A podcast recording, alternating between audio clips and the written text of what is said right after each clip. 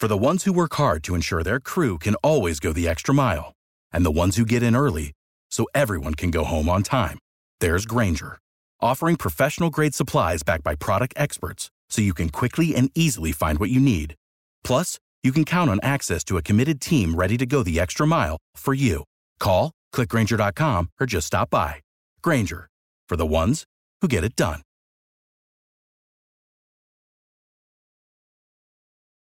Every team, every topic, everywhere. This is Bleav. Washington offers a block. The blitz comes from the other side. D'Qwell Jackson. And now again, D'Qwell Jackson. You're listening to Bleav in Colts with co-hosts Lawrence Owen and D'Qwell Jackson, bringing you the latest and greatest about the shoe. Brady, middle, intercepted by D'Qwell Jackson.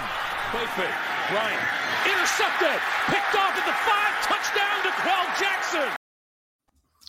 Welcome back. I am here with and Bleav in Colts. Lawrence Owen. Sorry, wasn't able to get uh D'Qwell today. He is still dealing with uh personal issues. It might be a little while before he comes back, but I have a great special guest with me, Stephen Holder of the Athletic. Thank you so much for taking time out after the pressers today to to join us and record the show.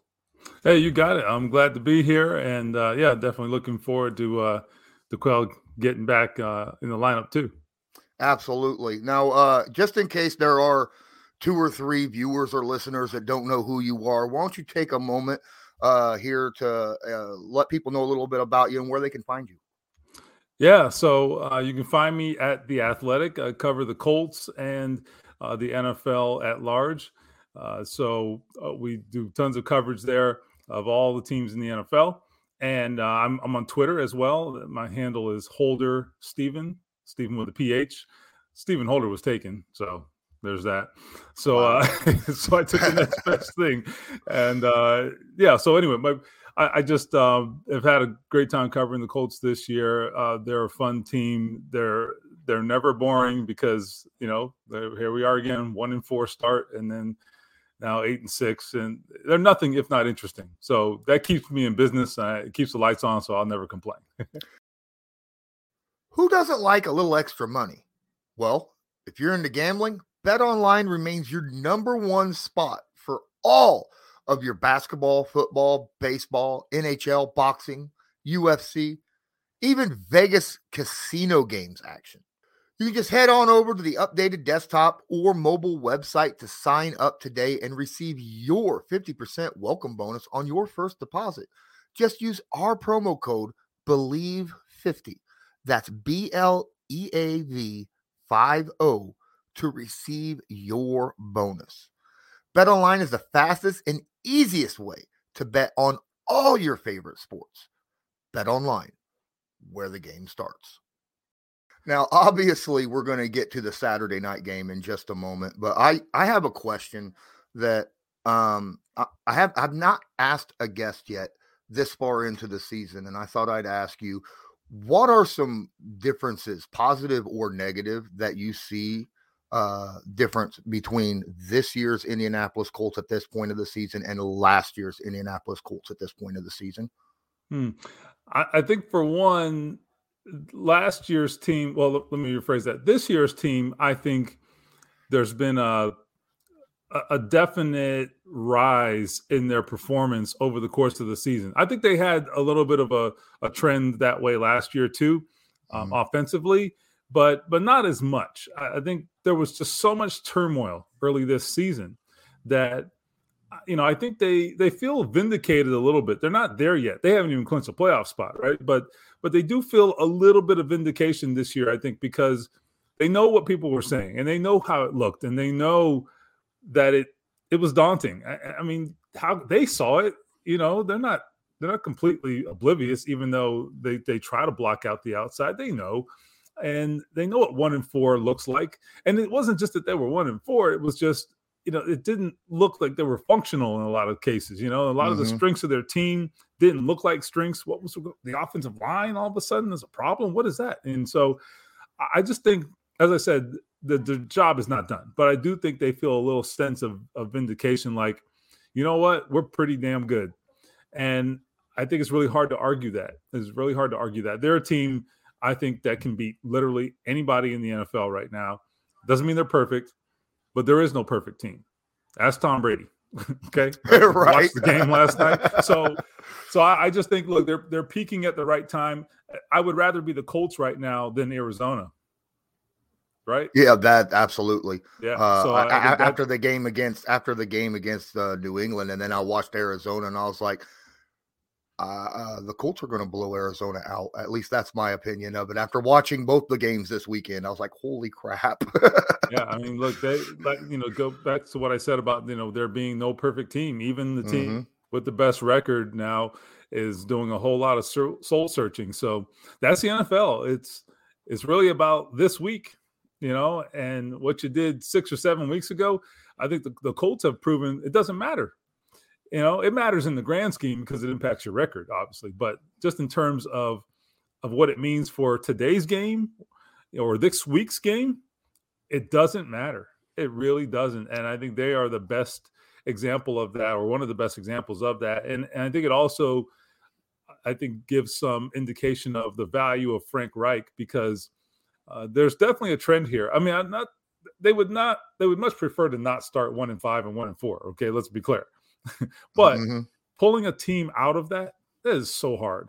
It's so hard. The, the focus and the consistency that that takes is incredibly hard. And I don't think people appreciate how hard that is to week after week after week to stay consistent that way in a league where you know you can lose on any day and so th- to have such little margin for error and to and to be able to be consistently good like that over an entire you know half of the season is pretty tough to do after a tough start. Absolutely. Um, I mean, we kind of references back to that last luck year when we started 0 and 3 and ended up making the playoffs, right? Right. Uh, but okay, so I'm gonna you talked about you know the Colts playing very well, but they still haven't locked a, a playoff spot. They are fifth seed currently in the standings and are tied with five other people, but they just have the better conference record to to be in that in that spot. I got a question here by Justin um, that came off Twitter. Thanks for the question.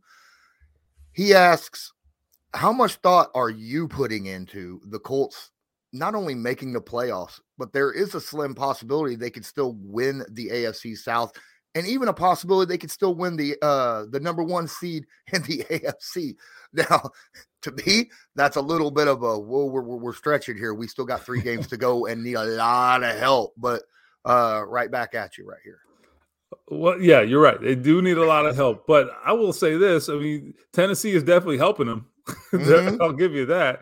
Uh, they, I will tell you, I will say this about Tennessee. I, I mean, I think they're gonna, I think they're gonna figure it out and, and get it done. I mean, they, I think they only really need to win one game at this point, but um, so look, you're talking about a really tall order, and I forget their schedule off the top of my head, but they've got a couple tough ones. But I know they've got at least one game where they're going to be heavily favored. I don't know if that's Jacksonville, I forget, but um, but anyhow, the, the point is, is that a long shot? Absolutely. But I will tell you one thing that that I would say about the, the two teams in particular, Tennessee and the Colts. One thing that I have definitely gleaned from uh, the last six weeks is that they are teams that are going in the opposite direction.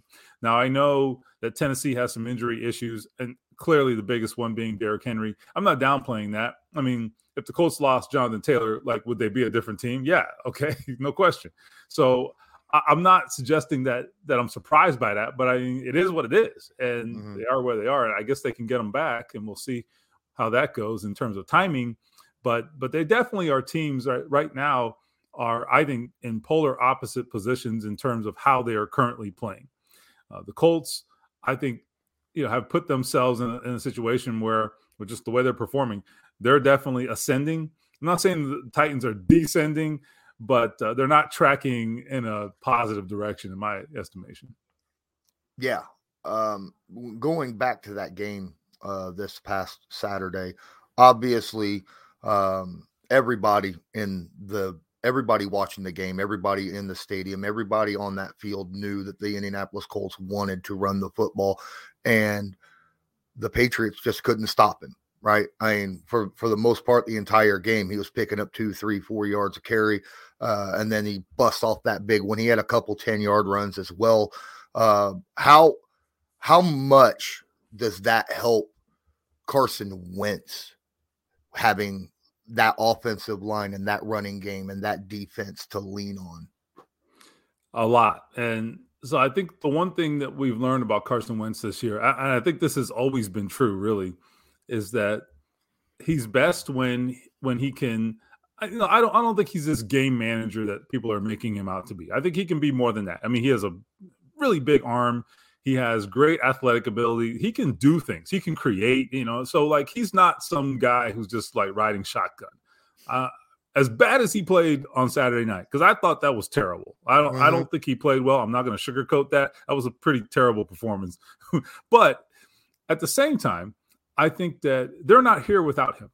There's no question about it. They're not in this position without him because it all works together. The running game helps the quarterback. The quarterback helps the running game. Clearly, it helps a lot more when you've got a guy like Jonathan Taylor and you've got that offensive line. So I'm not going to also downplay that. But let's be honest now, okay? They would have a lot tougher time if they didn't have a quarterback who was capable of throwing it down the field. Okay, bring the safety up at your peril. Okay, mm-hmm. they didn't hit any big ones on on Saturday night, but they have hit some big ones this year. That's on tape. Teams have seen it. So if you're if you're willing to bring that safety down to stop Jonathan Taylor, that's something you have to invest some thought into. And so with a quarterback who's less of a threat, that's an easier decision. So it all works together. And if nothing else, you've got to have a threat at quarterback. They definitely have a threat. Now, whether he always makes the play, the right play, and always you know makes the right decision, uh, yeah, I get those questions. That's fine, and and they're very much warranted. But there's no doubt in my mind that his his presence there for the Colts behind center is making a difference. And the other thing I would say is that the Colts are best positioned when I think Carson Wentz, uh, as I was kind of starting to say, and I got off track, but but they're best position when he doesn't have to do too much.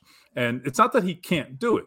I, I want people. To, I don't want people to misunderstand this. It's not that he can't do it. He can make every throw. He can make any play.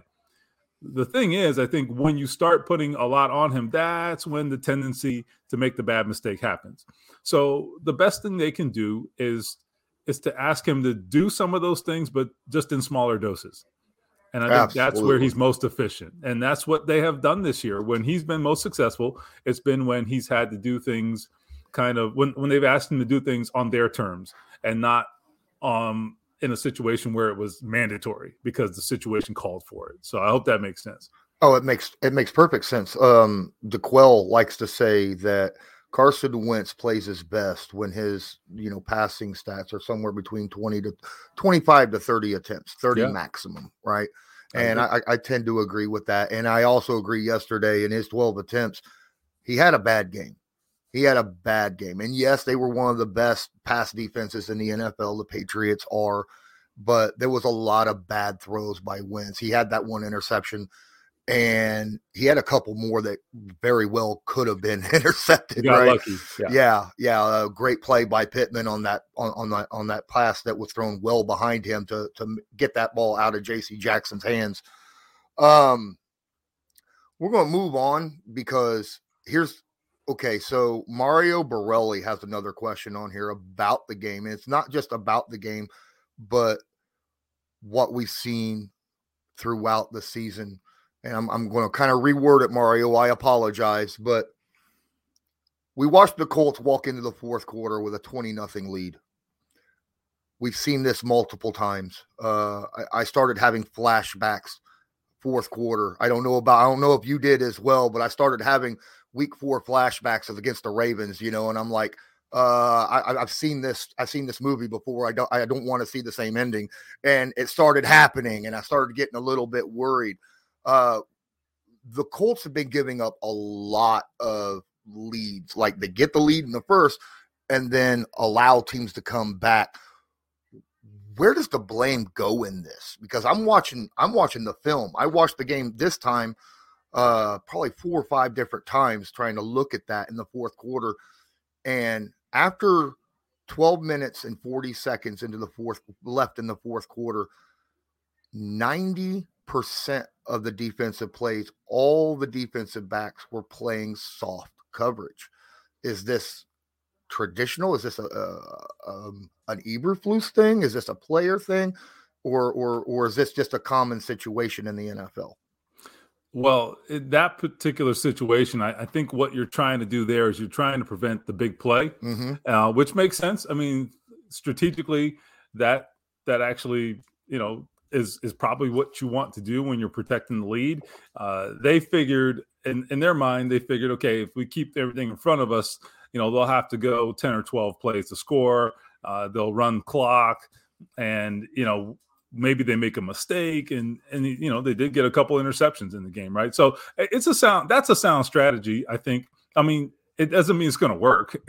It's just i think it's it's probably what you what you want to do in that situation. However what to your to the original question in terms of why these these leads have kind of gotten shaky in second halves the interesting thing is that you know we're looking for a common thread and i don't think there is one you know the reason i say that is because i think if you look at these games they've all played out in different fashions so with the tampa bay game for example i really think the, the turnovers really i mean look there are other considerations i know we can talk about play selection and, and there's there's all there's a conversation to be had there that's fine but the turnovers really are what did it, right? I, I think mm-hmm. if you don't give the ball back to Tom Brady five times, it's probably a different outcome.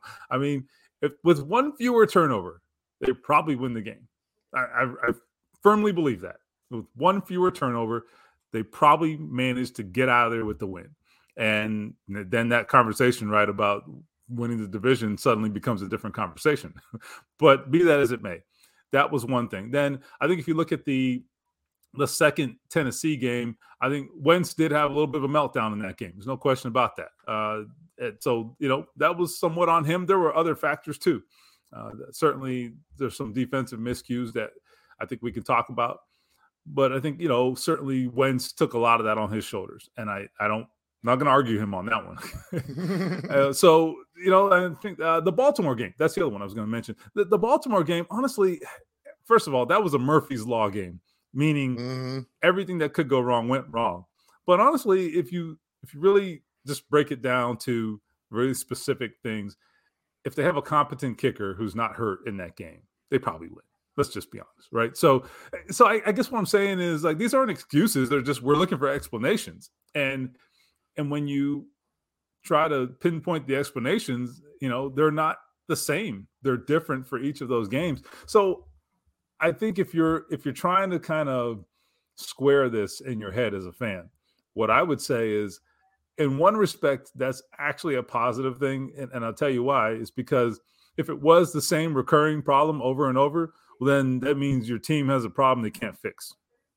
Yeah, and, and the other the other good, I think, uh, or the other consideration, I guess I should say, is this didn't happen against bottom feeding teams. It happened against some of the best teams in the NFL.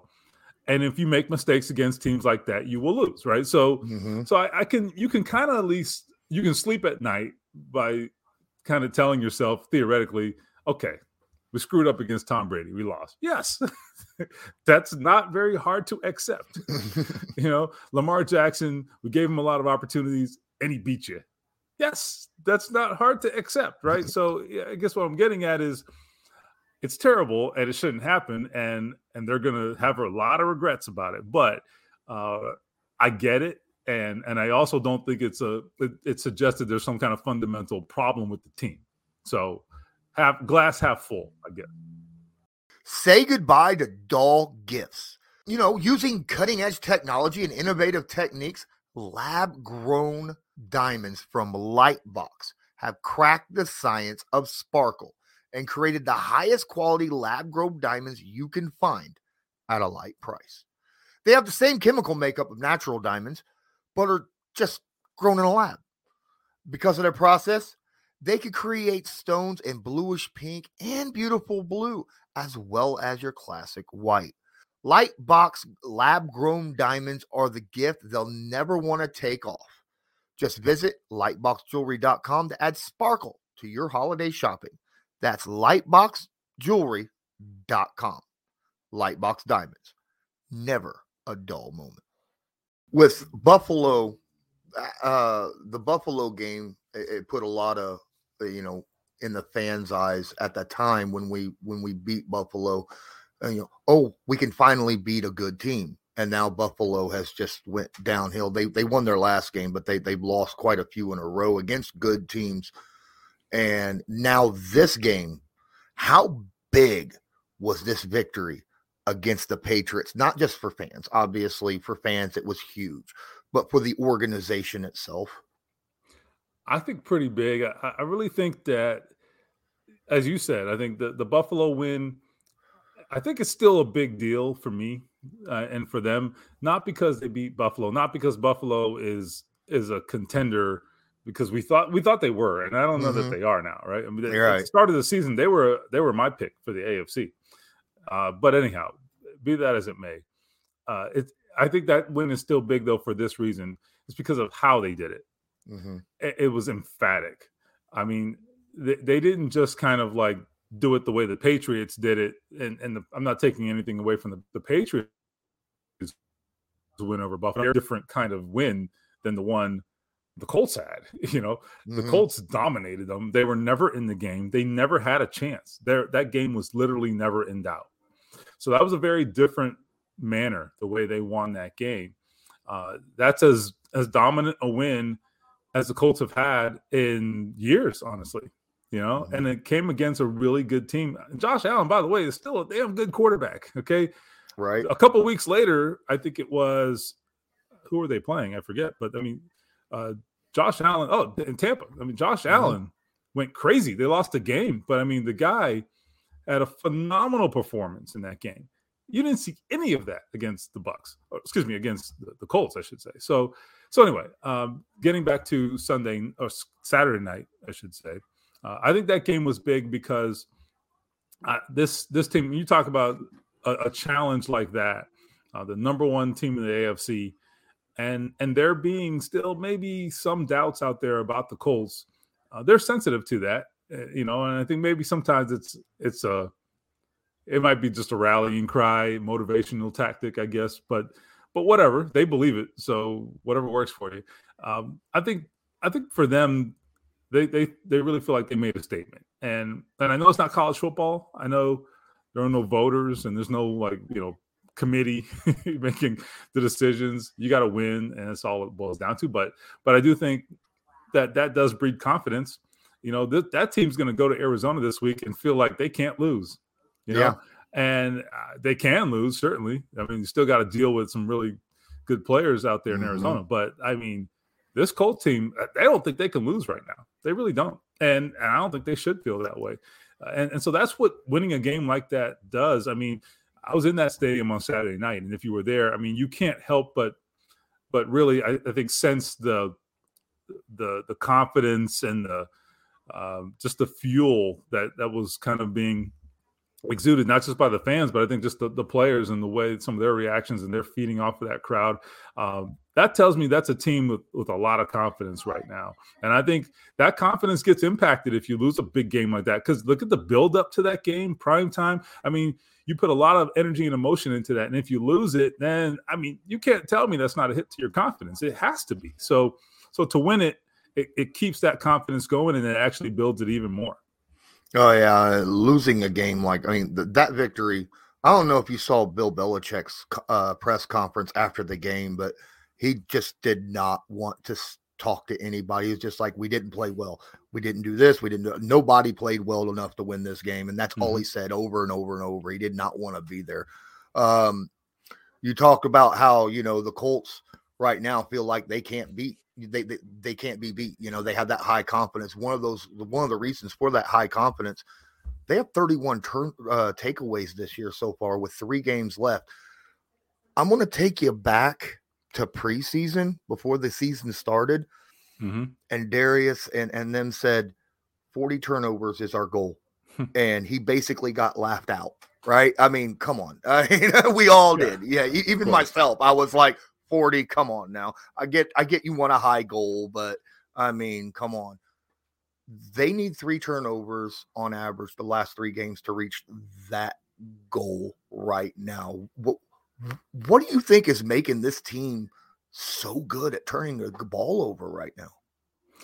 Uh, I think it's a good question, and I, I think what I tell people is that that doesn't happen by accident. You have to preach it. You have to teach it. You have to drill it. It has to be fundamental, and you know, and, and I, frankly, I think Matt Eberflus deserves a lot of credit because you know we can quibble about coverages and why they play this coverage then or that time or this time. That is fine. That is totally fine. Uh, no coach is perfect, but I, I think where where we sometimes don't give him enough credit is in how he develops players. And what he does is now I get it. Like, you know, we we want to see more pass rush and all that, but but the one thing I would give him a lot of credit for is developing players in terms of uh, habits and and a, a defensive culture. And the culture is we take the ball away and we're always going for the football. I mean, look at it's what they teach and and as I said, what they preach. I mean, look at Darius Leonard. I know he was doing this in college on some on some level as well. You know, sort of these these punch outs. So it's not like he started that when he got to the Colts, but uh, you can't argue that they haven't helped him take it to another level. So a lot of that's instinctive. Okay, you can't necessarily teach what he does. Okay, so I'm not going to give Matt Eberflus credit for that. That's crazy. However, two things. Number one, he's on the perfect team because that's part of their culture anyway. And then number two, it's infectious. It's contagious. Okay, you got other guys now going for the football. They can't do what Darius Leonard does because that's a talent. That's a very specific talent. But uh, I, I, think it's it's in their heads, at the forefront of their minds. They're always looking for the football, and and then it also is combined with the way they play schematically.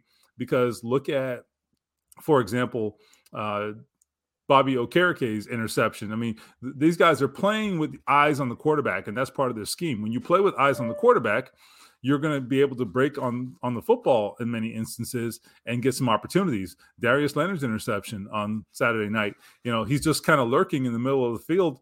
He's not playing a man. He's playing his own, granted, but but he's playing with his eyes on the quarterback, and he baits him, and you know, he, he sort of uh, gets him slipping. You know, so uh, Mac Jones thinks that he's he's coming maybe to to get him. Maybe he thinks it's a blitz, or maybe he thinks he's playing the run. I don't know what he thinks, but but he didn't think he was going to drop, and so Darius Leonard got the drop on him there. Uh, no pun intended.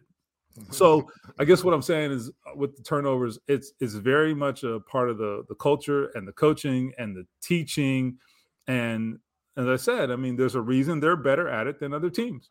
It's not accidental and and they have now made this i think it's a, it's going to be a staple of what they do because it also extends to the personnel department because chris ballard and his scouts when they go out there and they look for players they're looking for players who can take the ball away you know if they're maybe a little undersized or maybe they don't meet this metric or that metric but they can take the ball away they're going to get graded really high by the colts because that's what they want and and listen the effect over the course of 17 games. Can you imagine what that impact is for Carson Wentz and Jonathan Taylor and Frank Reich as the play caller? You give them all these extra opportunities. There's a reason the Colts are one of the highest scoring teams in the NFL right now. And a big reason for it is part of what we're talking about takeaways. Absolutely. Speaking of Frank Reich and play calling, you know, after that one and four start or one, yeah, one and four start, there was a lot of fans out there calling for Frank Reich's job. I don't know if you remember that. And I was just I like, do. really? Really? I mean, come on. And then I go when I see this stat pop up Frank Reich, in his tenure as a Colts head coach, has scored at least 23 points in over 75% of his games. That's better than any Colts coach in history, mm-hmm. right? Percentage wise, scoring at least 23 points in his games. And he's 4 0 now coming off the bye week. Uh, what, what are your thoughts on, on Frank Reich as a, as a play caller and a head coach so far this, this season? I think he's a fantastic coach. And uh, I mean, look, do I like the guy personally? Yes. I, I'm not, I don't have any problem stating that. I mean, it's it's great when you can actually you know have a working relationship with someone you actually like i've covered coaches who i hated so so none here specifically but i'm just saying you know that's that's always a, a benefit and I, am fine saying that however i can i can admit that and also be objective about it too and mm-hmm. and i've you know i've written critical stories when when they were warranted about frank reich but the bottom line is i think you got to take it on the whole and look at the, the entire picture and there's no question when you think about uh, the the inconsistency they have had at at the quarterback position over these four years. I mean, no one in football has dealt with that. Okay, four different quarterbacks in four years. Any team that's dealt with that, I guarantee you. I, I don't know this off the top of my head, but I guarantee any team that has dealt with that is one of the absolute worst teams in football. I I guarantee you. Uh, because it just doesn't happen. And if it happens, you suck, you know, generally. So it's not rocket science. I can say that without really even doing the math on it. You know, I feel pretty confident. So anyway, so he's he's risen above that, and then you've also got a situation where uh, they they have had some difficulties at the start of their seasons. 2018, it's really not that. It's really not that um, hard to understand why they started slow. I mean, think about it. You know, they had new offense, new defensive schemes. Uh, Andrew Luck hadn't played for two years. You've got certainly a lot of new players in new positions. I mean, that's just a lot going on. And they were they were playing close games, right? So anyway, they come back from one and five. You saw what they did in 2018. This year, very much the same. Uh, they started slow for very understandable reasons. I mean, they were a complete mess in training mm-hmm. camp. You know, I didn't we didn't see the entire roster till about six weeks in. Okay, right. So yeah, they weren't very good to start the season. Duh. And I think you've seen what he's done, and and I think held that ship sturdy and steady uh, in what was a pretty big storm. That is a coach who has the full confidence uh, and command of his players. And that is something that I think he has a talent for. Frank Reich, and I know you didn't ask me about this from this perspective. I know you're talking more so about the X's and O's, but I think this is important because I think sometimes the X's and O's don't work out if you don't have the player's confidence. Mm-hmm. And he does. Uh, I think the, the one other thing that I, I, wrote about this a few years ago when he was in his first year, you know, I kind of did it tongue in cheek, like, how does he not curse? You know, you know, T.Y. Hilton was telling me about a, a, game where I forget which game it was, but something happened. he was so mad, and he's like, I thought he was going to curse, but he didn't.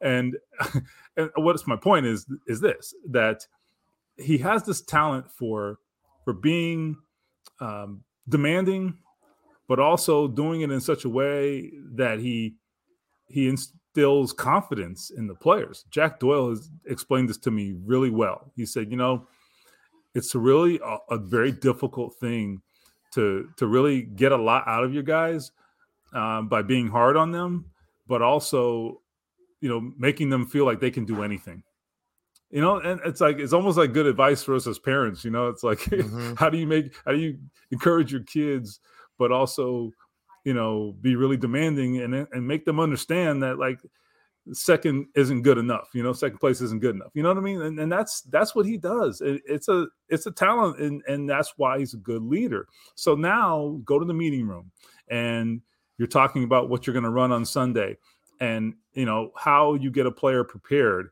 during practice and all that. All of that then comes into focus those those tactics that he uses, that's how he uses he uses those tactics in preparing his players. And then I think really when you just look at it from an X and O standpoint, I think that his his play calling, I think uh, very inventive. I mean, I look at the the first touchdown on Saturday night. That's a fantastic play. Fantastic. That earned him 20 bucks. That's right. well, I threw in 20 also, so I guess I'm in the hole. I got to get his memo. Um, and I mean, how many how many teams out there are running are running stuff like that? You know, right? That we see some, but I mean, two things to to have the confidence to call that against a Bill Belichick defense, and and also I think the the understanding that you can utilize two of your best players who are really unique players, and Nyheim Hines and Jonathan Taylor. I've been a big advocate for getting those two guys on the field together. You can't do it all the time okay because just there's just too many moving parts to have 2 mm-hmm. running backs out there all the time but uh, but i think when you can do it um, it opens up so many possibilities, and you're starting to see them do that more. I'm I'm very very much in favor of that. So anyway, uh, I, I, think you're you're seeing it in how they they get role players to play key roles. Ashton Dulin, look at the role that he's had in, in maybe the past month. You wouldn't have predicted that you know, to start the season. He's done it with Zach Pascal the last three years, even though mm-hmm. I think mm-hmm. Zach has taken a little step back this year. Definitely, he Zach Pascal, I think, benefited from being in this organization with that coach. You know, and and there, that list is very long too. There's lots of others, and all of that goes back to some of the things I was talking about earlier. His ability, Frank Reich's ability to to get these guys to play confident and to get the best out of them there are a lot of coaches who aren't capable of doing that at the same level. So th- he's definitely uh, a guy who has proven that he can do that. Yeah, I've been a. We're, we're, coming up on an end. I've, I've, had you now for over thirty minutes, so we'll.